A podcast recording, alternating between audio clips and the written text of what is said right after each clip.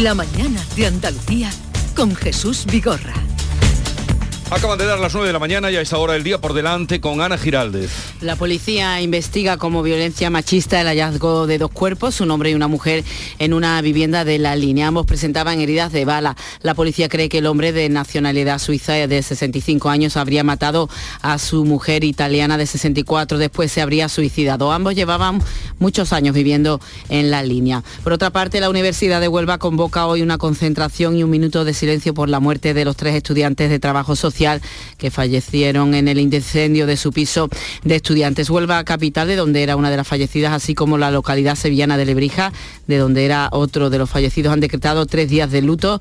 La tercera víctima, una joven de 21 años, era natural de Badajoz. Esta mañana también hemos conocido que una mujer de 37 años de edad ha sido evacuada al hospital afectada por intoxicación de humo tras el incendio registrado a última hora de este martes en una vivienda de la localidad onubense de Gibraleón. Comienza en Rabat la cumbre España-Marruecos en la que ambos gobiernos van a escenificar el deshielo de su relación y llegando a firmar hasta 20 acuerdos. Hay previsto 20 acuerdos bilaterales. 12 ministros españoles acompañan a Pedro Sánchez, ninguno de ellos de Podemos. Madrid y Rabat normalizaron relaciones después de que Sánchez apoyara la propuesta de Marruecos para el Sáhara. En el plano económico estamos pendientes de varios asuntos. Hoy van a seguir las reacciones a esa subida del salario mínimo interprofesional eh, del 8%, 1.080 euros mensuales brutos en 14 pagas que rechaza la patronal. Por otra parte, la Reserva Federal Norteamericana tiene previsto ralentizar las subidas de los tipos. Sin embargo, a este lado del Atlántico se espera que el Banco Central Europeo vuelva a subir los tipos de interés presionando al alza al Euribor. Este principal índice de referencia para las hipotecas ha cerrado enero en el 3,33%. La hipoteca media de tipo variable va a subir casi 300 euros al mes. Bruselas, que presenta hoy las líneas maestras de su propuesta para potenciar inversiones verdes en industrias limpias y contrarrestar el dopaje de subvenciones verdes que hay en otras potencias como Estados Unidos o China. Tenemos también pendientes del Congreso que acoge la última sesión de la ponencia para reformar la Ley de Seguridad Ciudadana, conocida como Ley Mordaza. El Gobierno no cuenta con los apoyos necesarios después de año y medio de tramitaciones y 40 reuniones. Y en el Senado se reactiva hoy la tramitación de la reforma del aborto y la ley trans. La Comisión de Igualdad va a estudiar los vetos presentados por PP y Vox y los centenares de enmiendas que se han registrado con el fin de que estas dos leyes queden listas para el debate en el Pleno la próxima semana. Gracias Ana Giraldez. Eh, vamos con otros asuntos del día, con Héctor Barbota, José María de Loma y África Mateo. Hay muchos, pero mm, quizá eh, por, este luctuoso suceso de, Huelva, hablaba con un bombero hace un momento eh, y decía otro brasero, esta mañana, hace unas horas, otra mujer que, ha sido ingresada por inhalación eh, de humo de otro incendio en Gibraleón, eh, dos ayer en Córdoba. Si los braseros son tan peligrosos, mm, ¿no habría que, no sé, regular eso de otra manera si tantos muertos producen y tantos incendios? ¿Qué pensáis o no? A ver, un segundito, eh, Víctor, por favor, que tenemos este micrófono que no se oye. A ver, Víctor, adelante. Ahora. Hmm, adelante. Sí, lo que sucede, Jesús, es que eh, esta es una cuestión también de, dinero, ¿no? Eh, generalmente ¿Dónde sucede? ¿Dónde sucede? ¿Dónde, ocurren este tipo de, de y son en las, en las viviendas de gente más, más humilde, ¿no? De que a veces tiene menos recursos para, comenzamos eh, el, programa haciendo algunas bromas o algunos chistes sobre el tema del frío ¿no? y la temperatura, pero para mucha gente en Andalucía el frío es un verdadero drama. ¿no? Eh, y las casas en Andalucía, en la mayor parte de Andalucía, con alguna excepción seguramente, no están preparadas para, para el frío. Y cuando nos viene una época de estas, muchas veces no, eh, mucha gente no tiene con qué abrigarse, y menos ahora con, los precios que tiene la, la luz, ¿verdad? Entonces, eh, y, además es una situación, digamos, a la que estamos poco acostumbrados, ¿no? Nosotros no, sufrimos mucho el frío en Andalucía, lo sufrimos durante una época del año relativamente corta, Y todo eso se suma eh, a, que, a que efectivamente eh, en alguna ocasión se puede actuar por imprudencia, pero, pero mm, yo no, no le achacaría todo a la imprudencia cuando siempre las víctimas de, de estas situaciones son siempre los mismos, ¿no? Sí, lo que, lo que pasa es que al final mm, no es, una cosa recurrente que sucede una vez detrás de otra y habría que, que ponerle algún tipo de solución. Eh, sí que es una forma de calentarse mucho más económica porque concentran mucho el calor, pero no sé, mm, tantos años han pasado y que no haya cambiado ningún diseño ni nada, quizás es hacerle algún tipo de, de cambio, no sé, también hay las bombillas estas rojas que cuelgan en las mesas camillas, no sé, creo que hay otras soluciones. Yo desde luego eh, jamás pondría un brasero en casa, pero sí que es cierto que mm, con este frío y con lo mal que están nuestras viviendas preparadas, pues mm, es muy difícil solventarlo con calefacción, es muchísimo más caro y más como está la luz. pero, con, con, las bombillas, por ejemplo, aquellas del filamento que veíamos, las amarillas, aquello se quitó. Eh, claro, eh, y, por eso decía que las bombillas rojas, las que dan calor, son una solución similar y también se pueden poner ahí. Si está tan demostrado que hay ahí un, riesgo alto como se y sobre todo en personas mayores en eh, bueno si es que pasa si es que es continuamente la, noticia. No sé está claro qué tiene que pasar el, el, riesgo existe no esto está claro. Y lo que pasa es que esto estas cosas solamente se solucionan con con lo mismo, ¿no? Es que es con dinero. si, si, hay que hacer un, me imagino yo, un, plan para erradicar esto y reemplazarlo por, por otro tipo de, sistema de calefacción, pues eso solamente solo se hace eh, invirtiendo, ¿no? Y, y, quizás los poderes públicos sí deberían plantearse que esto es un problema que no es un problemilla secundario. ¿no? ¿Cuántos muertos tiene que haber? Porque hablemos claro, en tráfico se mueve todo y se cuando hay muertos sobre la mesa. ¿Y cuántos tiene que haber? Porque cada año, no sé el dato, tendríamos que buscarlo, pero son muchos, ¿eh? son muchos los que se producen. Eh, en, cada invierno, ¿no? Y, si un invierno viene crudo como este... Posiblemente esto haya que empezar a, a pensar en que tiene que estar en la, en la agenda política, ¿no? Como entre otras cosas. ¿En la 2030? Pero también puede ser una cuestión de costumbre, porque, porque las bombillas rojas no son tan caras, valen apenas 10 euros. O sea, tampoco es una cuestión. Y, la instalación es bien sencilla. O sea, yo creo que también hay una parte de costumbre, porque sobre todo son las personas mayores que llevan haciéndolo toda la vida así. Sí, es una cuestión de costumbre también, como dice África, y, y además tiene que ver con que muchas veces no tomamos mucha precaución contra el frío porque decimos que aquí va a hacer frío nada más que dos semanas o tres o tal, pero cuando hace frío de verdad, aunque sean pocos días, se recurren a esos métodos. Estaba leyendo ahora que un, un brasero tradicional eléctrico llega a tener 300 grados. No sé, me parece una cosa, quiero decir, en el momento que te descuide y deje un papel o esa costumbre de, secar cosas en un calentador, es que hay que tener muchísima precaución, hay que estar muy vigilante porque un descuido puede resultar fatal, ¿no? Crea una combustión rápidamente, o sea, una cuestión también de, tener muchísima muchísima precaución, pero es verdad que tiene que ver casi siempre con, con el estatus económico, ¿no? con que no tiene otro otro tipo de pero forma de calentarse. Si es que hay, hay muchos tipos de también que imitan a los braseros, pero tienen otro otro no es la resistencia, tiene otro tipo que es imposible que se produzca allí un, un incendio, ¿no? Eh, eso es homologarlo, pero en fin. Ah, eh, vamos a otro asunto. Ya está claro lo que se sospechaba. Pedro Sánchez lo dijo ayer en el Senado que la ley del solo es sí, lo que ya se sabía, eh, tal como está, tiene los días contados, que se va a corregir y se veía venir por el clamor de la calle, por la exigencia de la oposición, en concreto del PP, por el acoso de los medios de comunicación, eh, se va a cambiar. Sí, pero Enhorabuena la entrevista que le hiciste ayer a María Jesús del Barco porque lo dejó todo bastante claro eh, de cómo se puede actuar y qué se puede hacer en adelante y qué es lo que ha pasado.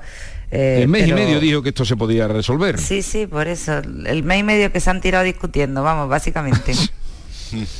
Eh, Podría estar ya listo. El, el mes y medio que ha tardado quien se había equivocado en reconocer que se ha equivocado y aún no lo ha hecho. ¿eh? Bueno, no lo ha reconocido. exactamente, no lo ha hecho. No, no, por eso digo que, el mes y medio mm, que ha demorado Pedro Sánchez en, decidir que no tenía que esperar a que su socio se admitiera un error que no lo van a admitir, ¿no? Yo estoy ahora mismo eh, eh, estoy viendo aquí en la televisión del estudio a Ione Belarra diciendo que la culpa es de los jueces, ¿no? Pero todavía, todavía ahí está, mira. Todavía. Claro, ahora se abre un escenario político en lo político un escenario interesante porque el, el, PSOE lo que va a tratar es de que el apoyo se lo dé el propio Podemos, su socio, y no el PP, que se lo ha ofrecido. Es, que, si no, vamos, el, gobierno puede, puede caer, ¿eh? si, si se produce una ruptura en, este sentido. El gobierno no va a caer porque fuera de los partidos hace mucho frío y más para afrontar unas elecciones pero no sé si, si tenéis la misma percepción que yo en la última semana y es que eh, Podemos estar casi ausente del gobierno, porque fijaros,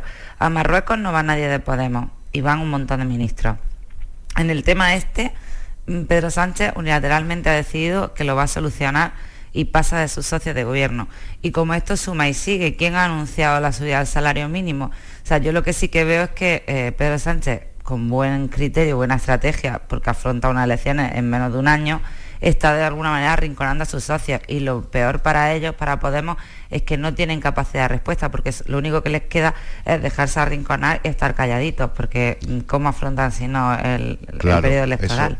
Eso, es así, África, y además eh, Podemos contribuir porque la sensación que da es que ya no le interesa ningún otro ámbito, sino hmm. simplemente el Ministerio de Igualdad. Están atrincherados en el Ministerio de Igualdad y solamente hacen políticas desde ahí. Es como si fueran un una isla, un mini hmm. gobierno ¿no? aislado del, resto y no parece que participen ni en la filosofía general ni en las decisiones, ni dejan, ni dejan tampoco que haya injerencia, no son impermeables a cualquier tipo de, influencia de la parte socialista, o sea, es que están un poco ahí atrincherados en, en, igualdad y ya está, y de ahí y de esos asuntos no, no salen, ¿no? Y hay otros ministros con otras responsabilidades de, si ahora que, lo dice y que están desaparecidos. Existe un ministro de consumo. Sí, exactamente. Exacto, exacto.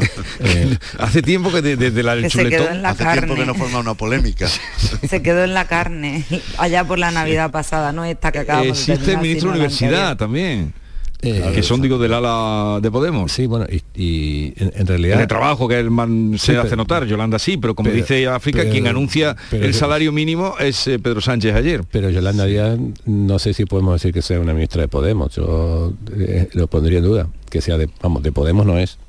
es de esa parte del gobierno, pero yo creo que se lleva mejor con, con los socialistas que con, que con quienes la pusieron ahí, ¿no? De hecho, eh, su, proyecto Sumar, ahora se, está debatiendo a ver si Sumar suma a Podemos, ¿no? es, una, es, una, es una paradoja, ¿no? Eh, pues, en fin, ayer que por cierto, el encuentro que iba a haber en el Senado iba por otro asunto, pero se convirtió en, la ley del solo sí es sí. Ha, dado la ley del solo sí es sí, ha dado para mucho. ¿eh? Sí, lo, que pasa es que yo, creo que el, gobierno, Pedro Sánchez tiene que saber que cada día que pasa sin, sin cambiar eh, sin cambiar la ley es, es, una losa sobre sus posibilidades, ¿no? Entonces, y, evidentemente desde la parte, desde la oposición saben que eh, ahí tienen un, flanco en el que en el que el gobierno es débil porque se ha equivocado y se ha equivocado de una forma muy, muy grave, a pesar de que yo creo que el objetivo de la ley me parecía muy loable y yo, personalmente lo comparto, ¿no? el poner el consentimiento de la mujer eh, por delante me parece que, era fundamental y es algo de lo que ya no se está discutiendo, se está discutiendo cuáles son los efectos por una mala, digamos, redacción técnica de la ley, no por el, objetivo, que era un objetivo en el que creo que todos tenemos que estar de acuerdo. Y también hay una cosa muy evidente y es que Feijó, eh, de los pocos discursos que tiene claro, es el de la ley del solo sí es sí y de los que le favorecen porque últimamente mm, siempre, como se dice aquí en mi tierra, pisa los pimientos regados. O sea, cada declaración que hace eh, le trae más polémica a él que, que a la oposición. Entonces, ese es un discurso en el que se siente cómodo y ayer que era, creo, el sexto cara a cara hmm. con, Pedro Sánchez desde que se hizo cargo del Partido Popular, pues claro, tirar por ahí le daba una garantía de, por lo menos no salirse del guion y no meter la pata, con lo cual pues fue lo más sencillo.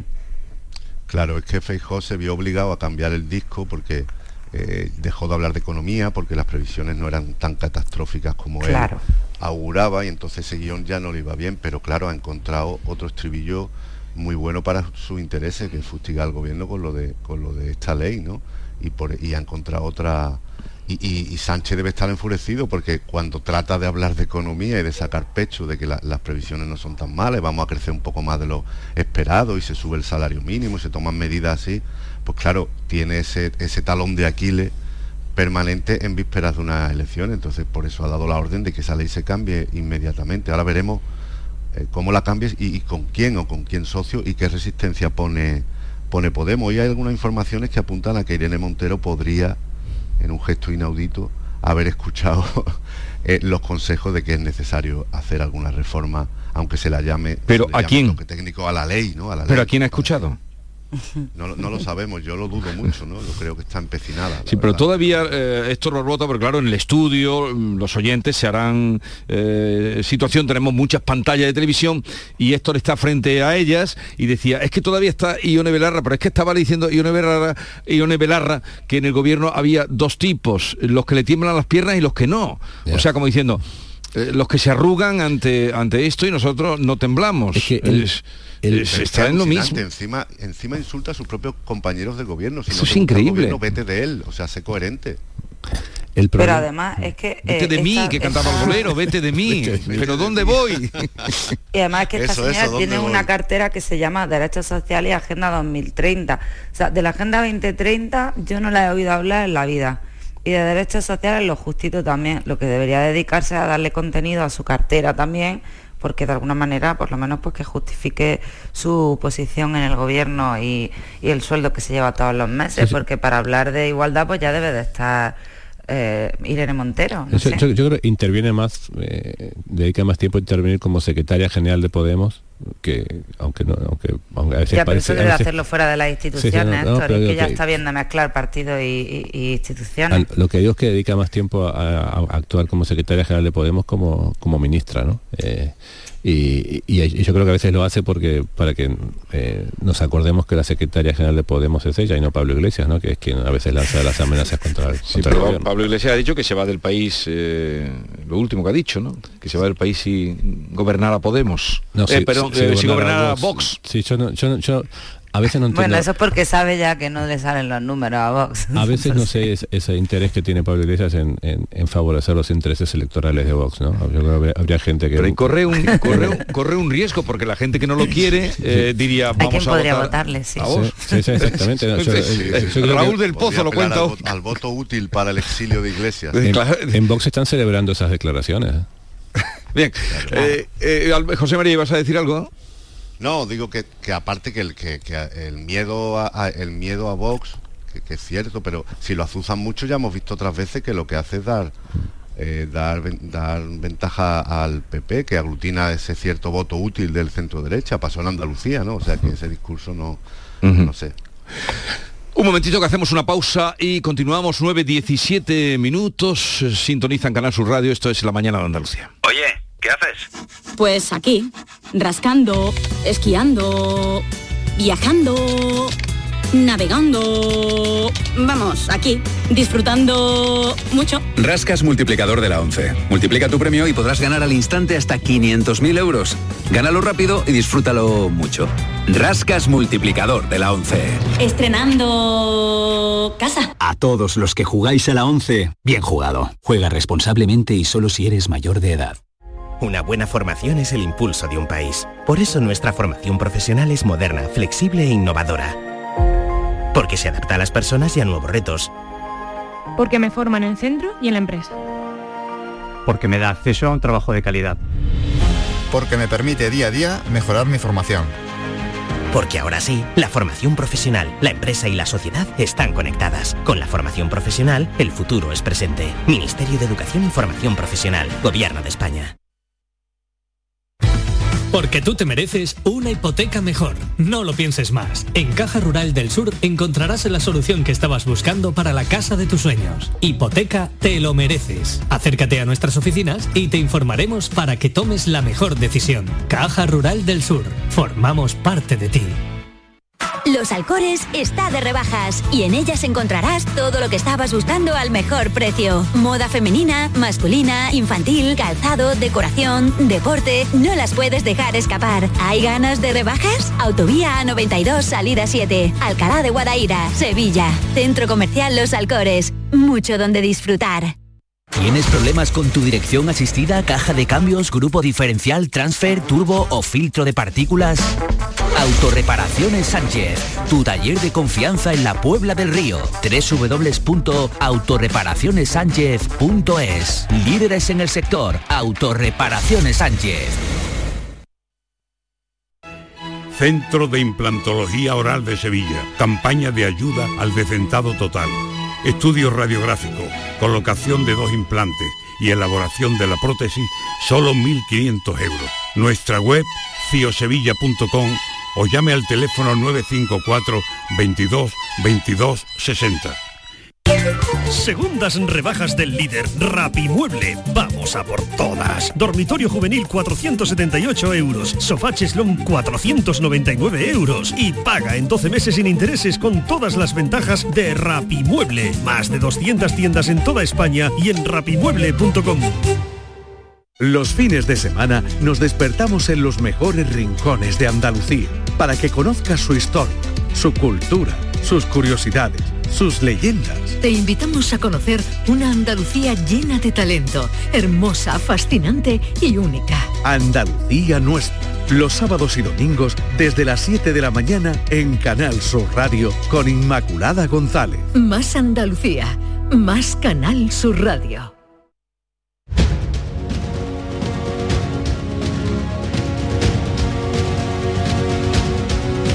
La mañana de Andalucía con Jesús Vigorra. 9.20 minutos de la mañana eh, en la charla que mantenemos hoy con África Mateo, Héctor Barbota y José María de Loma. Vamos a integrar a el catedrático de Derecho Constitucional de la Universidad de Granada, Agustín Ruiz Robledo, que ya en muchas ocasiones ha estado con nosotros. Eh, Ruiz Robledo, buenos días. Buenos días, Jesús. Gracias por atendernos. Eh, otra noticia del día que vamos a comentar ahora es esa eh, decisión de la justicia europea que ahora nos dirá usted, pero todos los medios dan como dan cuenta de que ha dado la razón a Llanera, al juez Llanera, que abre la puerta a la entrega de Puigdemont desde Bélgica y la pregunta es, señor Ruiz Robledo, ¿cuándo mm, vendrá eh, Carlos Puigdemont al país para, mm, en fin, para dar cuenta mm, de lo que ha hecho? Sí, bueno, muy buena pregunta. Eh, quizá con la sentencia de ayer del Tribunal de Justicia de la Unión Europea deberíamos de, matizar un poco, porque es verdad que da la razón al juez Llarena en cuanto eh, el tribunal belga no tiene que decidir sobre qué tribunal español tiene que decidir, pero también es verdad que el tribunal señala que en caso de que haya vulneraciones sistémicas de los derechos fundamentales, ese tribunal belga puede denegar la orden de entrega. Es decir, que como están diciendo los medios nacionalistas y ha dicho Puigdemont, todavía hay partido, porque ellos ahora, si se hace la nueva una nueva orden de detención y entrega, lo que van a alegar ante los tribunales belgas es que en España se persigue a un grupo de personas por sus ideas nacionalistas. La posición, la posición de ellos es más débil a partir de este, de este momento porque eh, tienen que justificar esas decisiones, pero no está cerrado el tema del todo. ¿eh? no está cerrado el tema como para que venga eh, Puigdemont. Mm, pero... Bueno, es que Puigdemont tiene, además, además de eh, la negativa de los tribunales belgas, tiene otra cuestión, y es que es diputado europeo. Por cierto, por, por una malísima regulación de la ley orgánica del régimen electoral general que permite a una persona prófuga presentarse a las elecciones sin ni siquiera tener que, que presentarse personalmente en ningún puesto español, ¿no? y, eso no se ha corregido. Entonces, bueno, teniendo en cuenta que es eh, diputado europeo y que, y que tiene eh, inmunidad, la, inmunidad se la levantó el Parlamento Europeo, pero él lo ha recurrido ante el Tribunal General de la Unión Europea, que esperamos que o bien este mismo mes de febrero o bien en marzo decida sobre eso. Es decir, que Puigdemont, por decirlo así, de momento todavía quedan dos pasos. Uno es que se levante la inmunidad y otro que se solicite la orden de detención y entrega. Pero en cuanto a lo que usted eh, decía y que nos ayuda a comprender eh, esa rapidez con la que se dice que la justicia europea pues ya allana el camino de la extradición, no es tanto, pero claro, mm, ¿a quién hay que demostrarle que este es un país en el que no se persigue a los nacionalistas? Bueno, ¿a quién? ¿Quién se hace esa pregunta? son, ellos, son ellos los que tienen que demostrar que sí se le persigue. No, ya porque eh, una cosa que sí deja muy clara la sentencia es que el principio es de confianza entre los estados. Por tanto, será los nacionalistas con la defensa de Puigdemont, ya lo han anunciado, la defensa de, de Puigdemont, quienes tendrán que argumentar que en España hay una, una, persecución sistémica, incluso que hay riesgo de la democracia. Por cierto, es una ironía que algunos de los argumentos que parece que pueden usarse consiste en que se ha tramitado muy rápido en España la ley de eh, supresión del delito de sedición, ¿no? Con lo cual esto cada, vez es más surrealista. ¿no? no sé si tenéis alguna pregunta, Héctor, José María o África para Agustín Ruiz Robledo.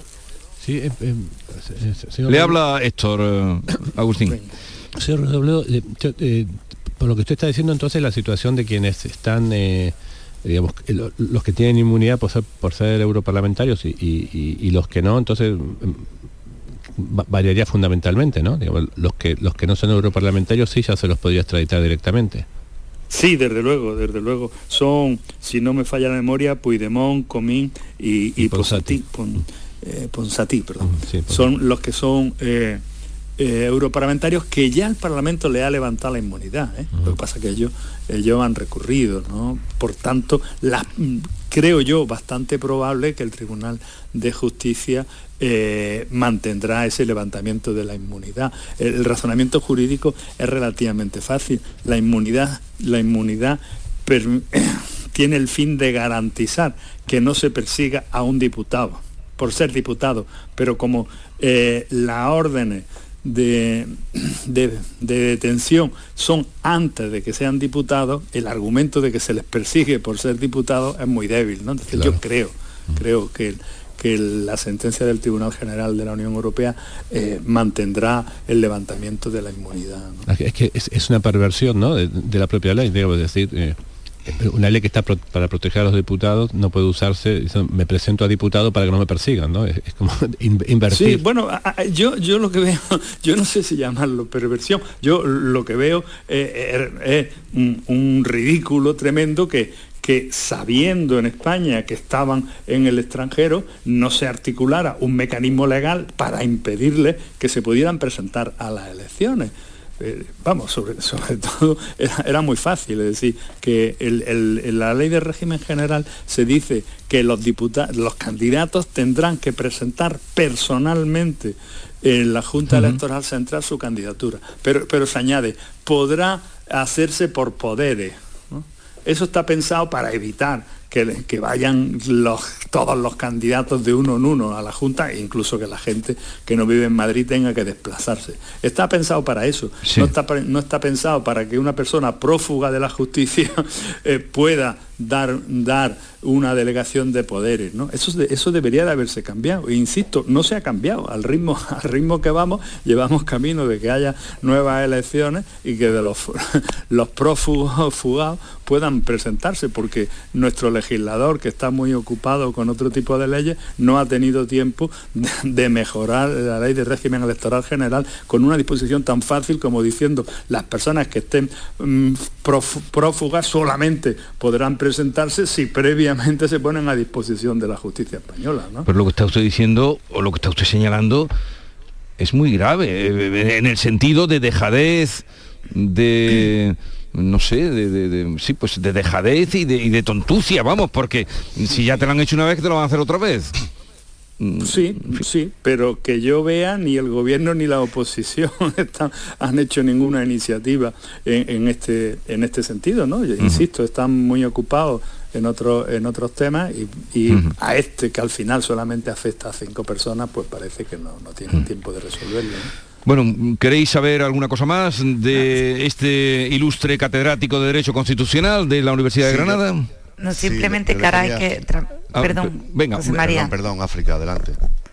No, que iba a preguntarle que simplemente ahora hay que tramitar nuevas euroórdenes y esto otro, ¿se abre otra vez de nuevo el procedimiento o tienen que volver a consultar al Tribunal Central de la Unión Europea o sirve lo que ya había dicho antes?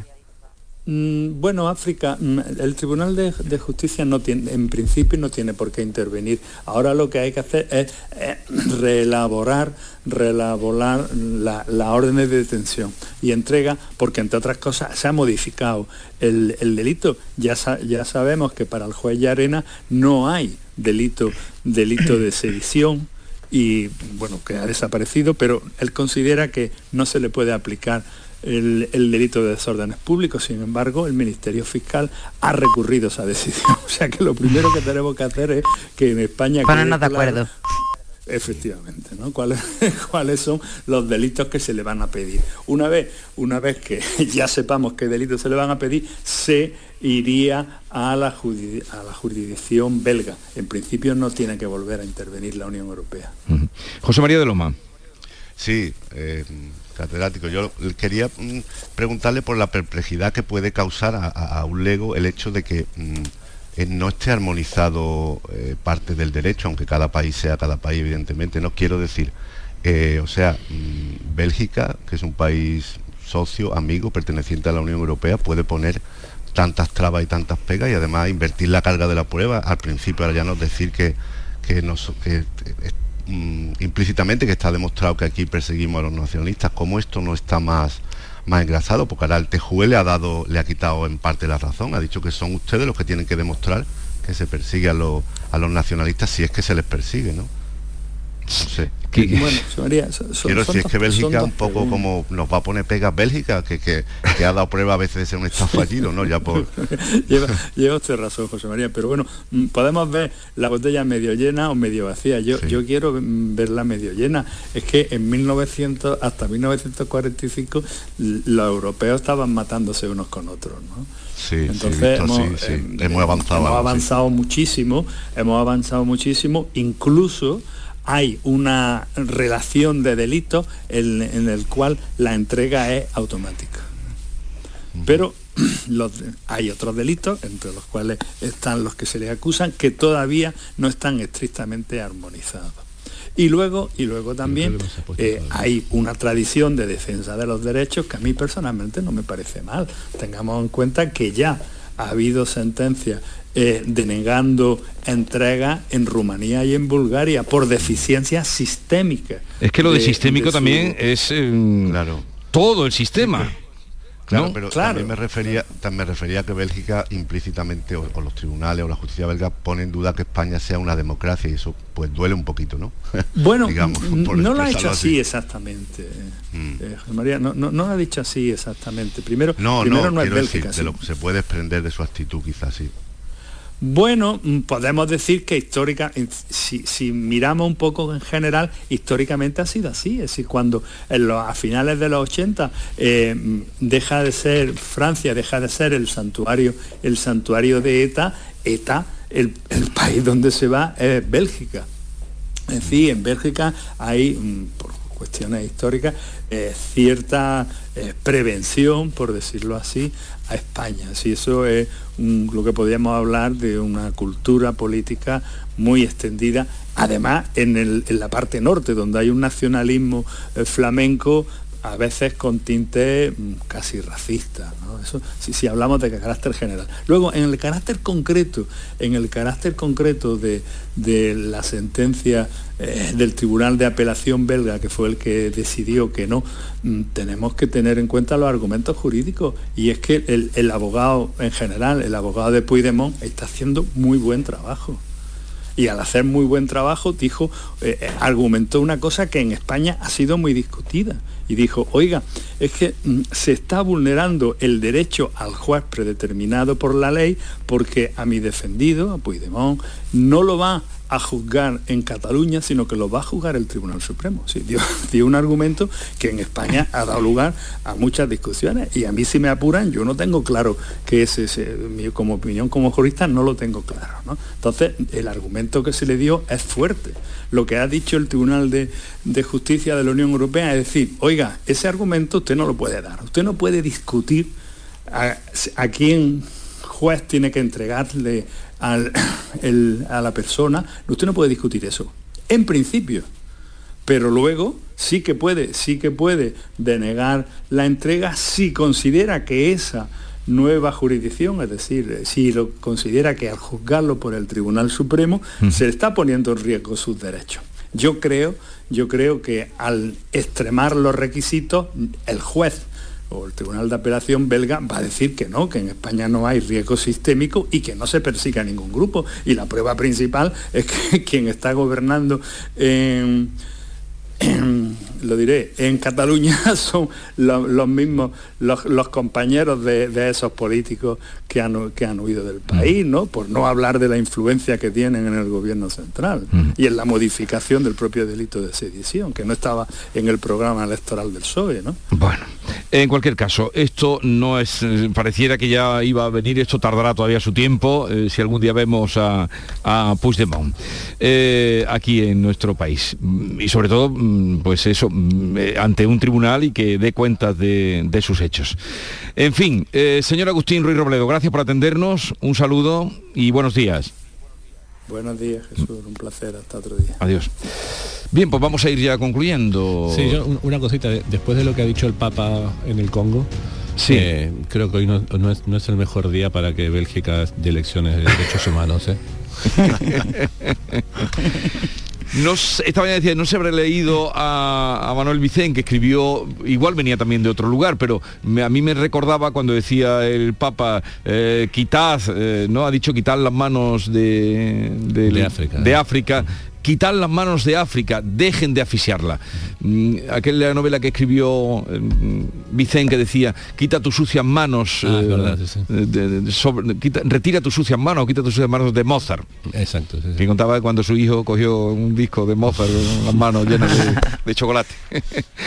bueno, José María, el artículo de hoy en La Opinión, Caminantes de Madrugada, ¿tiene algo que ver con los que nos movemos en las madrugadas? ¿Tiene algo que ver conmigo? Pudiera ser, Jesús, pudiera ser.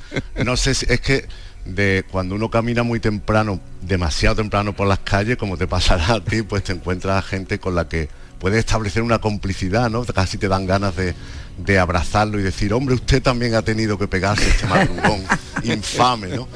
Entonces esas miradas cómplices, ¿no? De, no hablo de las 7 de la mañana, hablo de mucho antes. No, no, la que, mi, hora, mi hora, mi hora. Yo sé que tú te levantarás a las 3 o las 4 de la mañana. Y cruzo el puente a las 5, yo estoy muy localizado, eh, siempre, nunca ni nada. Pero cuando llega el buen tiempo, eh, y los viernes por la mañana, entonces sí que es un aluvión de una discoteca que hay aquí próxima y, el puente está tremendo. Claro, ahí se junta dudoso los que van y los que vienen, ¿no? Bueno, eh, ha sido un placer como siempre, José María de Loma, eh, Héctor Barbota y África Mateo, que tengáis un bonito día. Igualmente. Igualmente. Buen día a todos. Adiós.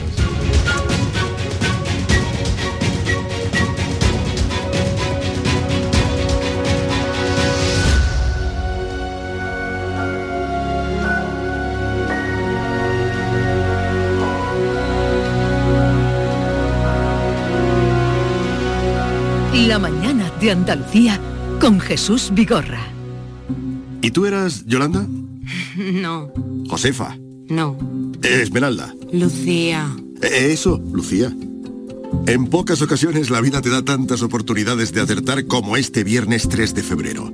Porque llega la lluvia de millones de euromillones, con 100 premios seguros de un millón. Vamos, que toca sí o sí. Además, participas en el bote y el millón, que también toca sí o sí. Euromillones. Loterías te recuerda que juegues con responsabilidad y solo si eres mayor de edad.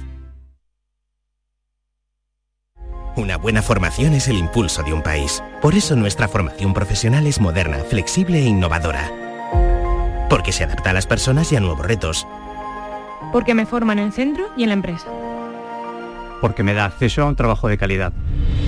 Porque me permite día a día mejorar mi formación porque ahora sí, la formación profesional, la empresa y la sociedad están conectadas. Con la formación profesional, el futuro es presente. Ministerio de Educación y Formación Profesional, Gobierno de España.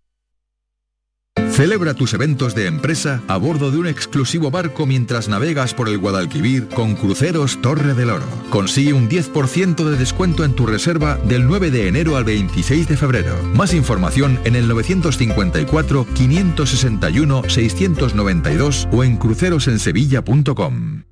¿Has pensado en instalar placas solares en tu vivienda o negocio? Con Sol Renovables, enchúfate al sol. www.solrenovables.com o 955 35 53 49. Vuelve a tomar España a debate y lo hace con más fuerza que nunca. El jueves 2 de febrero, José María Aznar abre el undécimo foro de España a debate, un ciclo único en Sevilla que te invita a conocer nuestro país a través de sus protagonistas. A las 8 de la tarde en el Auditorio Rafael de León. Entrada libre hasta completar aforo. Síguenos también por streaming. Ayuntamiento de Tomares. Tomares, como a ti te gusta. Los Alcores está de rebajas y en ellas encontrarás todo lo que estabas buscando al mejor precio. Moda femenina, masculina, infantil, calzado, decoración, deporte. No las puedes dejar escapar. ¿Hay ganas de rebajas? Autovía A92 Salida 7, Alcalá de Guadaira, Sevilla. Centro Comercial Los Alcores. Mucho donde disfrutar. Canal Sur Sevilla. Hay gente para todo y el programa del Yuyu es de gente que le pone humor y alegría al día a día. Esto ha pasado en una youtuber de Tailandia que se ha grabado comiéndose un murciélago. Les gusta mirar el lado bueno de la vida por muy surrealista que pueda parecer. Tomaba una, una gran sopa, una sopa de picadillo para ir a murciélago. De aquí. El programa del Yuyu, gente genuinamente original. Dejaros ya de hacer el primo. En vez de un murciélago, comerse un langostino. De lunes a jueves a las 10 de la noche. Más Andalucía. Más Canal Sur Radio. El Betis sigue aspirando a jugar la Champions. Bueno, es, es, una de las cosas a las que creo que tenemos que aspirar, sabiendo la dificultad que tiene. El fútbol siempre te da una segunda oportunidad. Y este miércoles llega el partido aplazado por la Supercopa de Arabia en el Benito Villamarín, Betis y Barcelona. Vívelo desde las 9 menos 20 en la gran jugada de Canal Sur Radio con Antonio Caamaño. Más Andalucía, más Canal Sur Radio.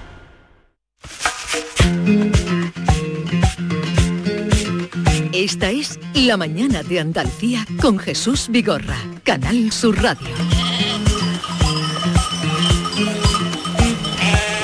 Ay, el campo, ¿quién oye al campo? Los apicultores, nuestros amigos los apicultores, y ahí estará Lorenzo y Jaime. Eh, están hoy protestando porque eh, ante el Parlamento. ¿Lo sabíais o no? No. David Hidalgo, buenos días. Buenos días, buenos días. Hemos visto imágenes en la Maite Chacón, buenos días. Sí, ahí estaban protestando. ¿Qué poco atendéis al no, clamor yo, del campo? Yo te he dicho que sí, que yo sí lo he visto. David no, David estaría en otros asuntos. Sois muy urbanitas. Sí. ¿Tú, Bueno, sabes habla- de dónde, ¿Tú sabes de dónde viene la miel? De la miel, hombre. mm, mm, Bueno, tú te, te pillamos a ti en un renuncio, que tú, tú no sabías que existía la miel de castaño, que es, lo- es la No, que no ganó en Madrid Fusión, ¿te acuerdas? No, ni tú tampoco. El postre. Bueno, pero se sabe que el castaño también tiene una flor, por lo tanto, la miel se saca de cualquier tipo de flor.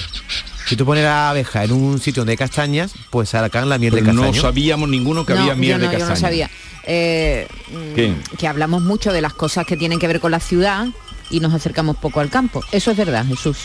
Así que nos vamos, venga, que ya están las Yo cada vez, veo, ahí. cada vez veo más pastores, yo salgo mucho a hacer senderismo y no sé por qué, pero veo cada vez más pastores y más gente joven. Y es cierto que el sector del ¿En pastoreo... Eh, no, eh, pa- más pastores, no, no, venga problema, aquí, ¿eh? más pastores no ves porque no hay más pastores. Pero es cierto que tiene un problema de relevo generacional y vamos a irnos ahora a la provincia de Granada, donde hay unos 18 hombres y mujeres que se están formando en ganadería extensiva. ¿Sabes, Jesús, que hay una escuela de pastores en Andalucía y su director es Francisco de Asís Ruiz?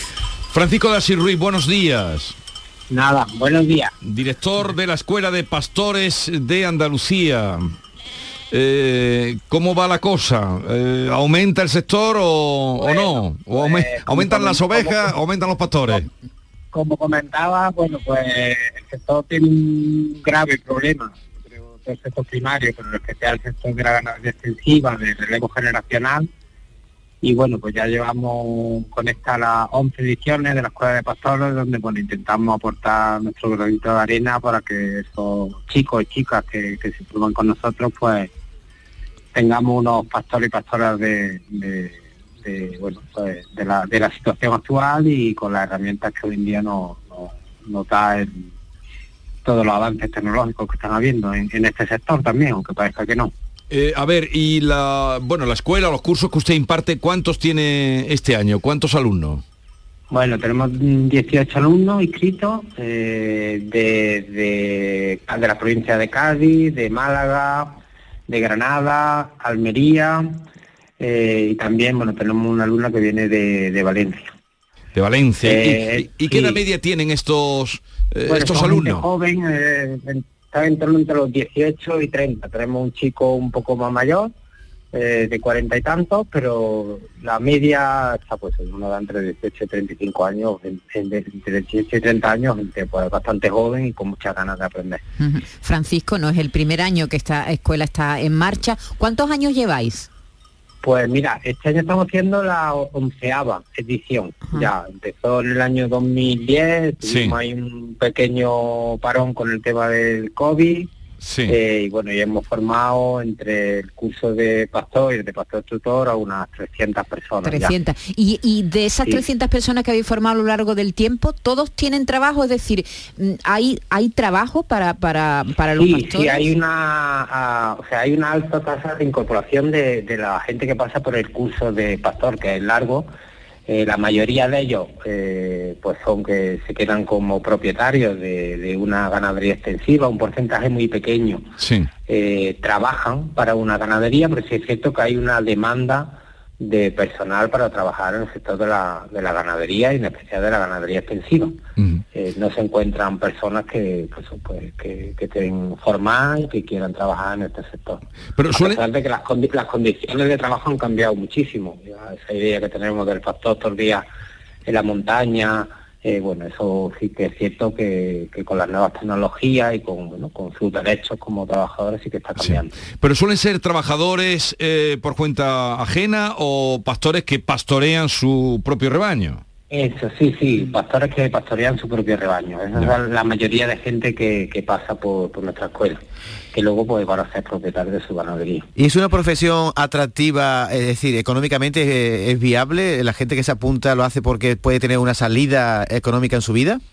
Bueno, hay una parte muy importante de, bueno, pues que ellos lo ven como forma parte de su vida y no ven otra otra opción de trabajo. Eh, luego, eh, la rentabilidad, bueno, pues este año con el tema del crecimiento que está viendo de los precios de los insumos, a pesar de la ganadería exclusiva tenga unos insumos un poco menores, pues ahí ha, eh, ha llegado un momento del año en que los costes de producción no, no han cubierto el precio que se le está pagando. Así que, bueno, mm, hay fórmulas, la fórmula o agranda el rebaño para que, bueno, pues eh, un poco beneficio que obtienes por una oveja o una cabra, pues te haga que al final tenga una rentabilidad total y también, bueno, ha habido casos de muchas ganaderías que están cerrando.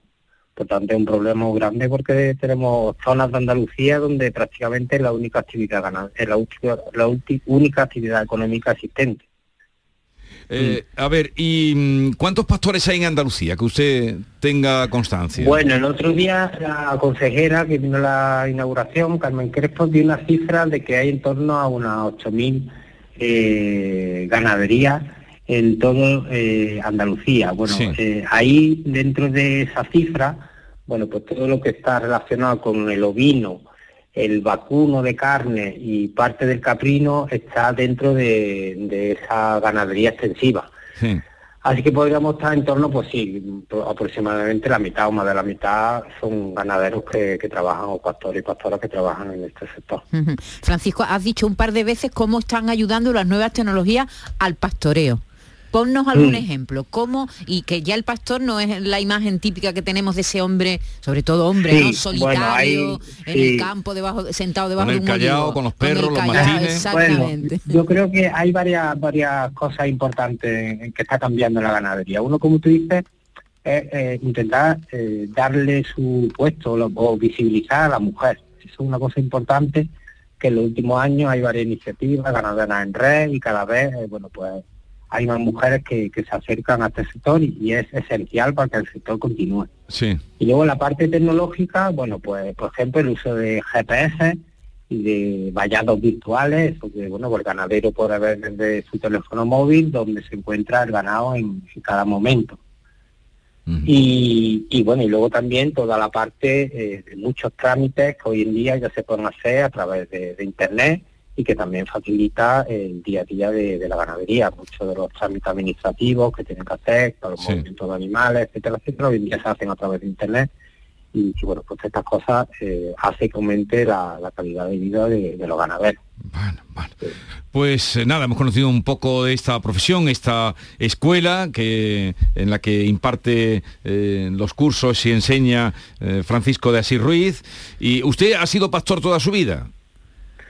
Eh, no, no, que va. Yo como les digo a, a los pastores, yo hago, yo, yo muevo los oídos para que los pastores que tenemos en Andalucía les lleguen nuestros alumnos, le den su conocimiento y también muevo los hilos para que técnicos investigadores incluso que están trabajando en ganadería extensiva llegue, llegue su transfieran su formación y sus útiles a estas nuevas generaciones. Yo al final soy un poco el coordinador para que bueno, nuestros alumnos y nuestras alumnas se, se formen perfectamente en, en el futuro que tiene que ser la ganadería extensiva. ¿Y cuántos años se tarda en salir de la escuela? ¿Cuánto se dura? ¿Cómo que eh, cuántos bueno, la escuela tiene unos cuantos años. Bueno, la- eh, lo- los pastores, como dices, tú, todavía aprendiendo, pero bueno, nuestra escuela tiene una, una el curso unos 17 semanas en total. Ah, vale. Pensaba que era primero de pastoreo, segundo de pastoreo, que no hay curso, que es uno solo. Nada, nada, es un curso solo donde, bueno, pues ellos luego al final, pues los chicos y las chicas, como tienen muchísimo contacto, ya te digo, tenemos la figura esa del pastor tutor, que tenemos más de 100 repartidos por toda Andalucía, pues al final luego a ellos, esos mismos pastores tutores, ayudan a muchos de ellos luego a la incorporación y a seguir aprendiendo, que, que- que en cuatro meses, como es lógico, no, no somos capaces de llevar, como digo yo, 300 ovejas a un buen, a un buen, a un buen- a una buena meta. Y que no se escape ni una. Eh, gracias, Francisco de Asís Ruiz. Un saludo. Muy bien, un Adiós. saludo. Adiós. Y gracias. El otro día me encontré dos ovejas solas en el bosque. Me acerqué a ella, ¿Sí? sí, ¿En estaba la madre y el corderito chiquitito me miraba. Y digo, me voy a acercar. Cogí un poquito de hierba en la mano, pero en cuanto me acerqué unos metros se fueron corriendo. Parece ser que se habían perdido del rebaño. Digo, ¿qué hago? Llamó al ayuntamiento, a la policía y se quedaron allí las dos solas. te, lo, te lo hubiera llevado para tu casa. No, hombre, eso Mira no hacerlo. más monas. Pero si es verdad que el pastor cuando llega dirá, si traía 300 y Hombre, tengo claro. 298, me faltan dos. El- buscarla, el ¿no? perro falló porque mira que son chulos los perros Como, pastores, como las, ¿verdad? verlos trabajar a los Qué- perros. qué, maravilla. Ahora en internet, como hay de todo, hay un montón de vídeos de perros. A un simple silbido del pastor hace, hace el perro así y coge las 300 ovejas y las Y la- mete y las-. Es Sí, sí, impresionante, sí. Eso, mm, una tecnología que todavía no sé el todo llegará, pero vamos. La del inteligencia perro- ¿Será capaz la Sí, inteligencia De poner un artificial? perro allí que... en- De un perro Robox. Yo estoy muy preocupado con el chat de GPT. Sí, con el estoy chat altamente preocupado. estoy, estoy char- esta mañana he charlado un ratito con el Charlie Podemos hacer GPT. una... Ahora lo vamos a explicar. Pero Bueno, no sé si tenemos tiempo. Explica lo que no, en un minuto Ahora, espera un momentito, después de la publicidad. Esta es La mañana de Andalucía con Jesús Vigorra, Canal Sur Radio. En Canal Sur Radio, por tu salud, responde siempre a tus dudas. Hola, ¿sabe usted qué es una unidad digital de cuidados? No piense en el ordenador, es un modelo asistencial que permite mejorar la asistencia a pacientes y cuidados de las personas, facilitando las herramientas necesarias a los sanitarios que están en primera línea. Son unidades que se ponen en marcha en nuestros hospitales públicos y de las que hablaremos ampliamente esta tarde con la experiencia del Hospital Macarena. Envíanos tus consultas desde ya en una nota de voz al 616-135-135. Por tu salud, desde las 6 de la tarde con Enrique Jesús Moreno. Más Andalucía, más Canal Sur Radio. Celebra tus grandes momentos a bordo de un exclusivo barco mientras navegas por el Guadalquivir con Cruceros Torre del Oro. Consigue un 10% de descuento en tu reserva del 9 de enero al 26 de febrero. Más información en el 954-561-692 o en crucerosensevilla.com. ¿Sabías que los niños de entre 6 y 15 años tienen atención dental gratuita? Mediante el Plan de Atención Dental Infantil de la Junta de Andalucía, los niños de hasta 15 años tienen asistencia dental gratuita en clínicas concertadas. De Implant, como clínica concertada, ofrece a tu hijo asistencia dental gratuita para garantizar un perfecto desarrollo bucal hasta su edad adulta. Pide cita en theimplant.com y ven a conocernos. Bienvenidos a Sacaba. Mil metros de electrodomésticos con primeras marcas. Grupos Whirlpool, Bosch y Electrolux. Gran oferta. Microondas Whirlpool de 20 litros con grill antes 129 euros. Llévatelo ahora por solo 79 euros. Y de 25 litros y 900 vatios con grill antes 179 euros. Llévatelo ahora por solo 99 euros. Y solo hasta fin de existencia. Solo tú y Sacaba. En Supermercados Más celebramos nuestro 50 aniversario y lo hacemos regalando 50 compras para todo el año y con más de mil ofertas, como el chuletón de vacuno por 12,95 euros el kilo. Disfruta de un año de regalos en tu supermercado más y en supermercadosmás.com. Cada mes un premio diferente. Consulta condiciones en nuestra web. Sevilla. Canal Sur Radio.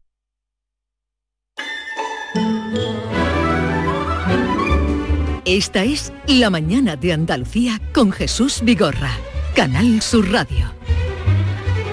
Vamos al tema del día. Tú querías, estás también eh, otro seducido por el chat Sí, GPT. No sabía lo que era y Maite se la ha instalado en su, en su móvil. Hemos En estado- realidad no hay que instalarlo. Tú entras en una página web. entras en el chat Es un prototipo eh, de inteligencia artificial eh, que es un, un modelo de lenguaje. Es decir, que tú le escribes lo que... Mira, aquí lo tengo abierto, Jesús. Es como una persona que te habla. Venga, hazle una pregunta. Una pregunta, que la primera que se te ocurra. ¿Cuánto gana un pastor? Ande, ¿Cuánto gana un pastor? ¿Le vas a preguntar esa tontería? Sí, sí, cualquier, ¿Contesta? A cualquier ver. tontería, le puedes preguntar. ¿eh? Venga, ¿Qué, tiempo hace? Bueno, ¿qué tiempo hace en Granada? No porque te lo dice Va, rápidamente. eso lo tenemos ya por otra vía, eso no es difícil. Claro, pero, pero se trata un poco de eso. A ver, primero le tengo que decir, háblame en español, ¿vale? Sí. En español, Dile, porque si en no, español. porque si no me responde en inglés. Tú sabes que háblame esto en es, español, en eh, inglés no va- lo venga, mucho. Jesús, venga, una palabra, una mm, en- y me dice, claro, ¿en qué puedo ayudarte hoy? Venga, Dile, ¿qué le decimos? Una frase con la palabra pastor. Pero eso te lo hace rápidamente. Una frase. Eso ya lo hacen los robots hace un montón de años. palabra- Algo más difícil. Pregúntale, por ejemplo, ¿qué diferencia? Yo le pregunté el otro día, ¿qué diferencia hay entre el antiguo régimen y la democracia Pero, actual? pero me Y hace un ensayo. Y te contesta como si fuera El un pastor, examen. mira, ya he hecho la frase. El pastor guiaba a sus ovejas por el campo en busca de pasto fresco. Es la frase que me ha puesto. Venga, otra Pero hay pregunta. que dar un paso más, Jesús, porque están ya... Pues venga, eh, hazle tú Pero otra venga, pregunta. una pregunta inteligente. Para, para hacer pregunta inteligente hay que ser inteligente. cuán- pregúntale cuándo va a acabar la guerra de Ucrania. A ver qué te contesta.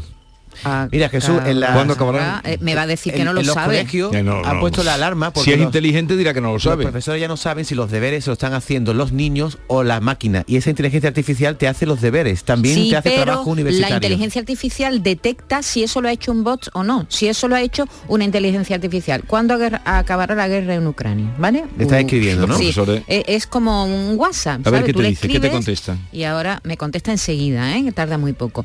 No puedo predecir con certeza cuándo terminará la guerra en Ucrania. Es un conflicto complejo que requiere la cooperación el diálogo de todas las partes involucradas para alcanzar una solución pacífica y duradera. La paz y la estabilidad, no para de escribir, ¿eh? Sí, claro, la paz y la pero- estabilidad en pero es que Ucrania dependen de muchos segundos, ¿no? factores. Sí, en segundos. En sí, segundos. nada, no. Bueno, un poco como Google, ¿sabes? Tú le preguntas cosas, lo que pasa que yo no le he encontrado la gracia de momento, ¿eh?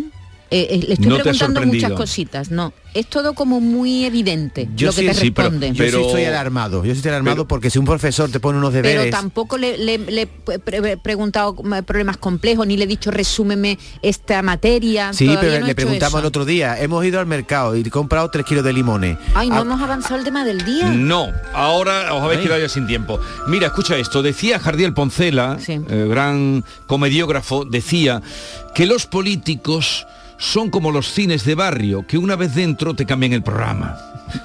Por ahí la gente, habrá algunos que no sepan, cine barrio era donde se daba doble sesión. Eh, por ahí van los versos hoy de García Barbeito. Querido Antonio, te escuchamos. Muy buenos días, querido Jesús Vigorra. Perversos del donde dije digo. El refrán lo tiene claro. Por dinero baila el perro. Y en política, ¿por qué bailan algunos, maestro? Por no perder el poder, por ejemplo. Porque no se les escapen ni el cargo ni los dineros, la relevancia social. Estar en el retortero, disfrutar de beneficios, tener el camino abierto, recibir adoración y lo que es peor, creérselo. El salario por lo pronto sube a 1080 euros, que necesitan tener de su parte a mucho pueblo. Si salen, verán qué hacen. Si no, vaya al maestro armero. Y siempre tienen excusa para explicar lo que han hecho. Bueno, excusa y más cosas, porque hace falta careto para que el solo sí es sí resulte no, de momento. Y ahora que el sí se ha quedado sin el otro sí y compuesto. Porque las urnas están a cuatro meses o menos y hay que mover papeletas para que el voto sea nuestro. Porque si no, ¿a dónde vamos si se nos acaba el pienso? La mamandurria de algunos que trabajar no sabemos. Suben el salario mínimo y estos suben el subsuelo con tal de seguir ganando, con tal de ganar adeptos. Y si hace falta, mañana, el sí que no será un creo. Y si con el creo no basta, al sí no querrán ni verlo. tomando de Federico sus muy celebrados versos, un horizonte de urnas ladra lo mismo que perros. De nuevo a la fuerza ahorcan, actúan porque aprieta el tiempo, y si hay que decir, se dice que el bicarbonato es negro, y no se nos ruborizan, y no se cortan un pelo.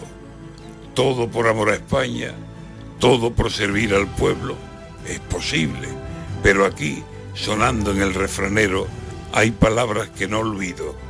Por dinero, baila el perro.